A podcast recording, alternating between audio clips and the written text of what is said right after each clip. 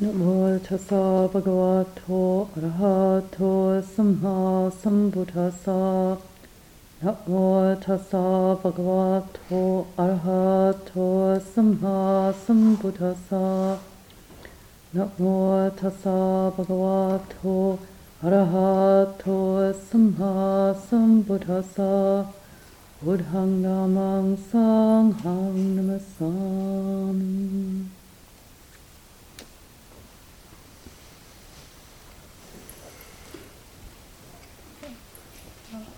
I imagine, like me, you've all been noticing kind of sudden energetic shifts that have happened. Yeah? Um, what it's like to come out of silence in the same way. To come out of silence. There'll have been little conversations around chores and things going on, and folk have been speaking with me, but to actually be able to speak to each other how exciting it can be.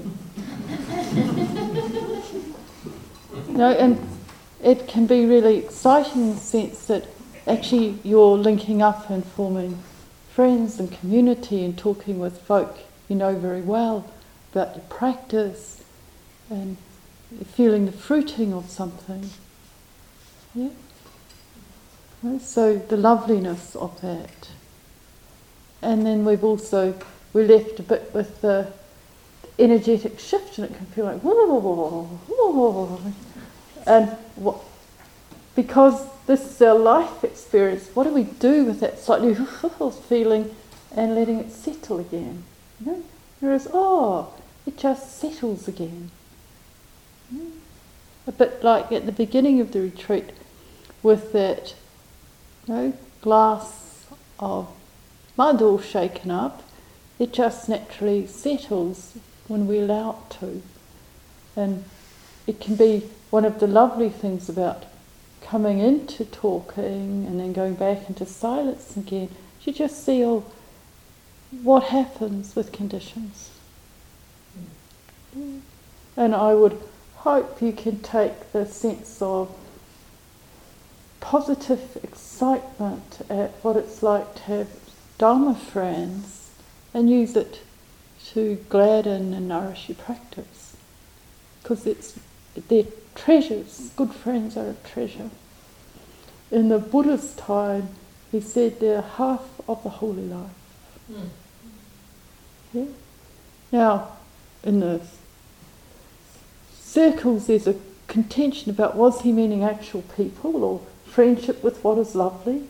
In the end, it doesn't really matter if you ask me. Both things really bring great benefit.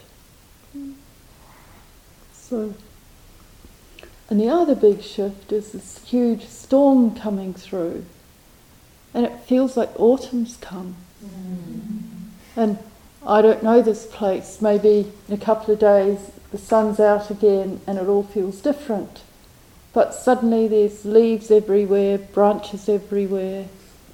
Mm it feels so different than when I arrived into a place that was dry and you know, light. Mm. Just and so we just start to notice these movements, how things change, the kind of rhythm, the rhythm, because the cells are in a transition with the seasons. You can feel the shift and movement. All of a sudden, there are dry leaves at the door. It's quite striking to me. I imagine it is to all of you. And what happens for us in that. Yeah? And in the same way, in this text, there's a movement. we know there's a ultimate level which is here and now, and you know, there is no past. It's just memory, and the future is imaginings. But on another level, there was this journey that was made where Pingiya sets off with his friends on Bavari's prompting, and where the kind of search or this great headache had led to a search, hearing that there was a possibility of medicine, and they all set off.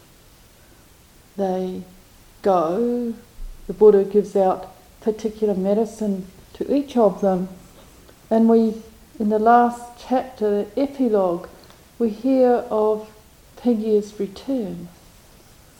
So, in the arc for me of our time together, there's a, you know, we all set off and we arrived here. We came.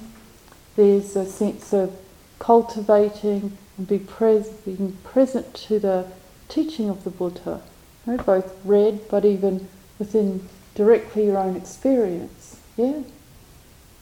And then we're setting off again. Hmm. Like Pingiya, we're going home. Mm. And what do we take with us? So, to me, this is my favourite bit of the whole thing. So, I thought to read it through again and then just make a few comments on it. So, this is what the Master said when the 16 Brahmins came to the rock temple in Magadha to ask him to answer their questions. If you know what each question means, see what each question implies, and live in accordance with the way things are, then you will go beyond. You will cross the ocean of death and aging and reach the other shore. These things lead to the other shore. That is why this teaching is called Parayana, the way to the beyond. There were sixteen of them who came to see the Buddha that time. There was Ajita, Tisametya, Punika, Metagu, Dotaka, Upasiva, Nanda, Himaka, Todiya, Kappa, Jatukani the scholar, Bhadravada, Udaya, Kosala, Mogaraja the learned, the great Pingiya the wise. These were the men who came to see the Buddha, the one of perfect action. They came to the Buddha to put their complex questions to this paragon of understanding. The Buddha answered the questions with the exactness of truth, just as things are. The Brahmins were pleased to hear the words of this wise one. And so, filled with pleasure by the clear sighted vision of this kinsman of the sun, they settled down to a life of purity and goodness, spent in the shelter of the precious wisdom of the Buddha. Anyone whose life accords with what the Buddha taught in these answers goes across the ocean, from here to the beyond, from this shore to the other. This is crossing the ocean this is travelling on the highest path. It is a path that leads to the other shore. That is why it is called Parayana, the way to the beyond. I will sing you the praises of the way to the beyond, said Pingiya, when he returned to where the Brahmin Bavari lives on the banks of the river Godavari. It was described to us by him exactly as he saw it. And then there isn't any reason why one like him should lie, a mammoth of knowledge and completely pure, a person without desire. When a voice has none of the glibness of pride, none, none of the ingrained stains of ignorance, then its words are full of sweetness and beauty. It has such words that I praise now. They call him Buddha, enlightened, awake, dissolving darkness with total vision and knowing the world to its ends. He has gone beyond all states of being and becoming. He has no inner poison drives. He is the total elimination of suffering. This one, Brahman Bavari, is the person I follow. It is like a bird that leaves the bushes of the shrubland and flies to the fruit trees of the forest. I too have left the bleary half light of opinions. Like a swan, I have reached a great lake. Up till now, before, before I heard Gautama's teaching, people had always told me this this is how it has always been, and this is how it will always be. Only the constant refrain of tradition, a breeding ground for speculation. This beam of light, Gautama, was the only one who dissolved the darkness. Gautama is a universe of wisdom and a world of understanding. A teacher whose dharma is the way things are, instant, immediate, invisible all around eroding desire without harmful side effects, with nothing else quite like it anywhere in the world. But Pingiya, said Bavari, why then don't you spend all your time, your every moment, with Gautama, this universe of wisdom, this world of understanding, this teacher whose Dharma is the way things are, instant, immediate, invisible all around, eroding desire without harmful side effects, with nothing else quite like it anywhere in the world. Brahman Sir, said Pingiya, there is not there is no moment for me, however small, that is spent away from Gautama, from this universe of wisdom, this world of understanding, this teacher whose teaching is the way things are, instant, immediate, invisible all around, eroding desire without harmful side effects, with nothing else quite like it anywhere in the world. You see, sir, said Pingiya, with constant and careful vigilance, it is possible for me to see him with my mind as clearly as with my eyes, in night as well as day. And since I spend my nights revering him, there is not in my mind a single moment spent away from him. I cannot now move away from the teachings of Gautama, the powers of confidence and joy, of intellect and awareness hold me there. Whatever, whichever way this universe of wisdom goes, it draws me with it. Physically, I cannot move like that. My body is decaying. I am old and weak, but the driving power of purposeful thought propels me with it without break. There was a time when, Writhing in the mud of the swamps, I could only drift from one stone to the next. But then I saw the Sambuddha, fully awake free from defilement. Then the Buddha spoke. Pingiya, he said, other people have freed themselves by the power of confidence. Vakkali, Bhadravata, and Alavi Gautama have all done this. You too should let that strength release you you too will go to the further shore beyond the draw of death. These words, sent Pingiya, are the words of a person of wisdom. As I hear them, I become more confident. This one is Sambuddha. He has opened the curtains and woken up. There is nothing barren there. His mind is clear and luminous. Everything accessible to knowledge is known to him even the ultimate subtleties of Godhead. There are no more questions for the doubtful who come to him. The teacher has answered them all. Yes, I shall go there. I shall go beyond change. I shall go beyond formations.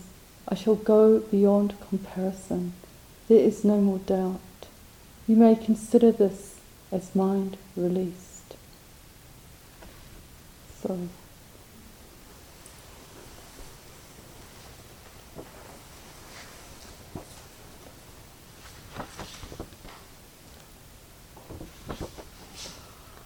I don't know what yourselves make of that, but when I hear Pingiya's confidence, I can feel my own confidence aroused.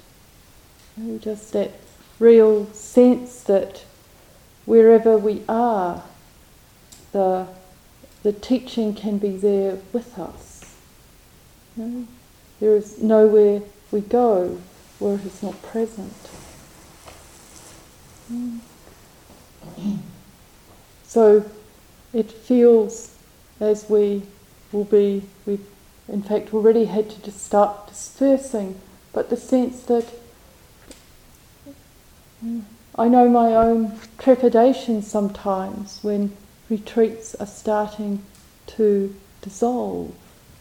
Will the clarity, the insight, the openness, what will happen?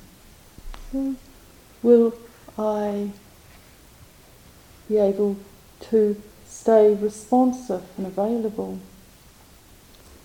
And so, teachings like this I find really helpful. Maybe there'll be days when, oh, you know, it's, it's hard to really stay upright, but that their teaching is always available, you know, here.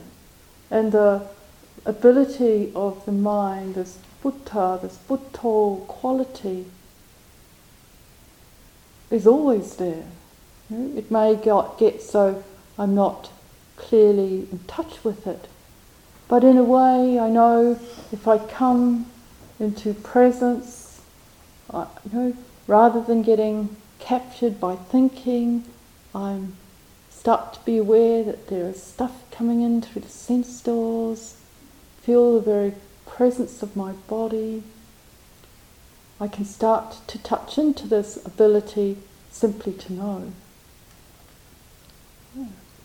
When I'm on the walking path, when I'm walking anywhere, just feeling the rhythmic movement of the body, the whole body walking. There'll be moments where we can be more attuned and more precise and attuned to specific aspects of it. And there are times when we just simply know we can be present walking. And what's so liberating to me about this is when we're just present with what is happening. It's happy. Yeah, has a great contentment and happiness with it. Mm. That we can come out of the kind of proliferating mind that so captures and tortures us. It is possible to come back where we look up and we see the light in the trees, mm. or the dust smokes. Mm-hmm. In a natural environment, we can attune to loveliness often more easily, but of course, it's everywhere just the feel of air on skin.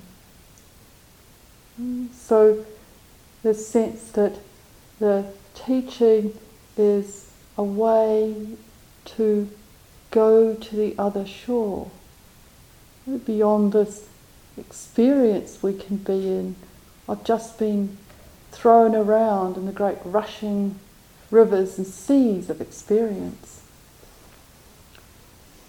mm, there is freedom. And my hope that is in the last week or so, we've each of us tasted what it's like when we soften some of the ways we form our reality. Mm. Just this ability to soften and to cultivate friendliness for experience how the whole world feels different. It's just these movements, what it fe- that wherever you are when things are getting a bit, ooh, you have this capacity just to lean back a little and feel yourself supported by the lineage of teaching we have inherited. Yeah? As disciples of the Buddha. Now, some of us are happy with the kind of devotional forms and things and would identify maybe as even Buddhist. Others of us don't. It's not that identification I'm really talking about, but this more direct knowing that we can actually be present to ourselves, to experience. Yeah. The, the forms of chanting and whatever some of us find incredibly helpful. They make us happy. For other people, they're like wrong thing. They evoke other experiences. Yeah. So we each have our way of feeling this connection. Mm. Yeah. So Pingiya.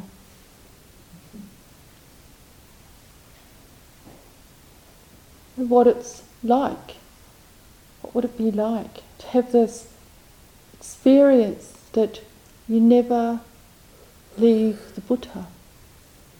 Wherever you are, that awake, compassionate, tender, reflective mind is present. Mm. Sweet. Yeah. Where is it? It's this one. This quality, you know, of someone who's opened the curtains, woken up. There is nothing barren there. The mind is clear and luminous. So, the tricky things of the teaching is it can seem like a negation or a denial because it's often taught in the negative. But we get hints here through Pingiya that it, the actual direct experience is very different. Now that, like I was saying with this whole idea of anicca, as an idea, it's crushing. As a direct experience, it's liberating. So the care we take that we're really that it is not a barren experience. If it's barren, we may need to be attuning more directly. Yeah. We might need to be checking out whether we have kindness for ourselves. Mm. that there's no harshness and expectation and these things that become ways we, we lose our heart and our confidence. How much do you each meditate? Do you have some expectation that you're constantly failing on?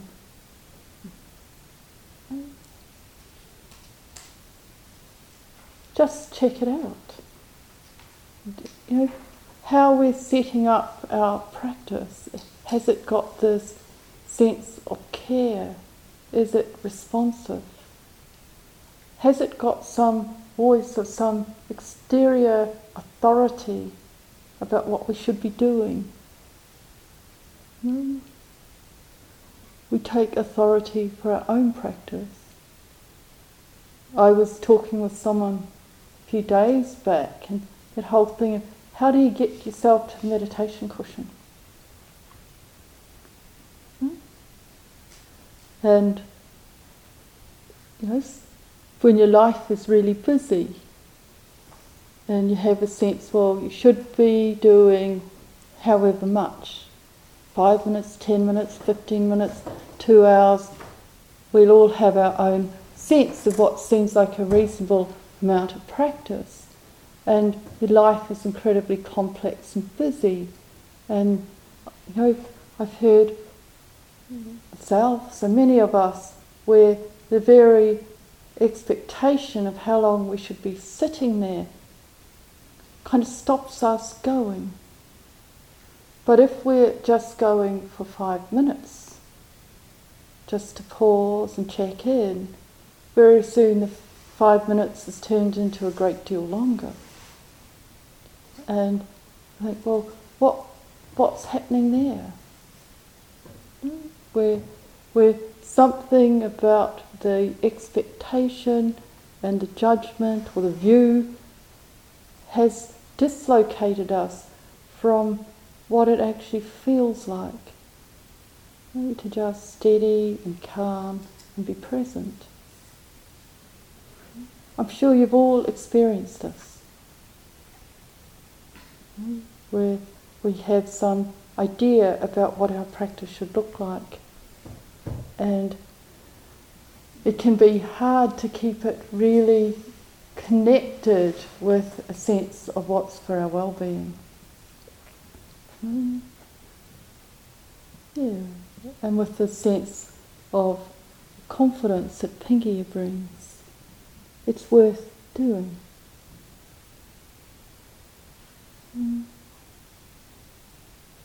So,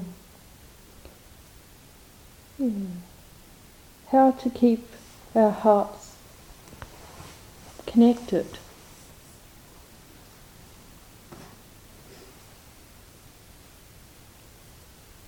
When the rivers are running, and it may be that over the days you'll reflect on this text and maybe just remembering that mindfulness is a flood stopper.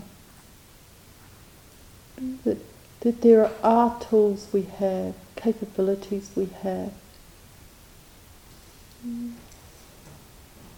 It can get easier if it's feeling hard.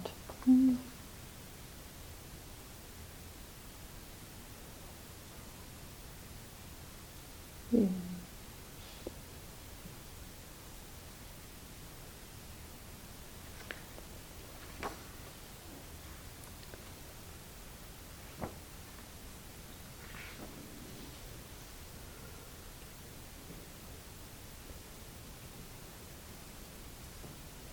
So Pingiya says the powers of confidence and joy, of intellect and awareness hold me there.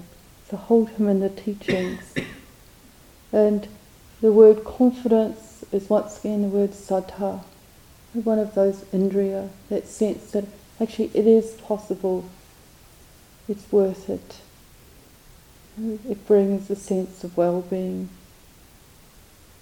joy, so the quality of piti. Intellect, kind of fac- faculty, mind. Awareness, it's actually sati, so mindfulness. So these, these factors enable Pingiya to really feel the presence of this Buddha, you know, the awakenedness.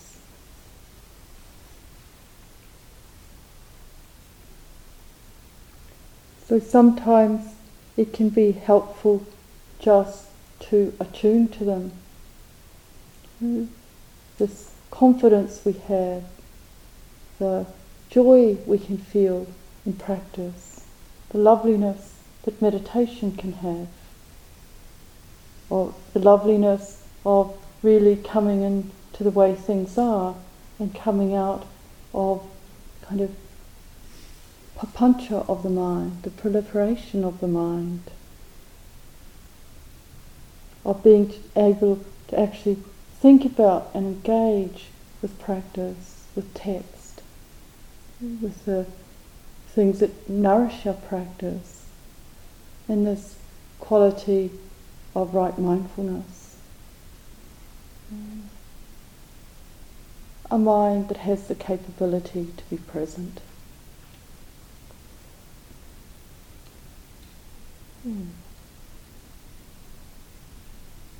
So I'll leave this text with you to contemplate oh, and maybe tomorrow a few responses are possible.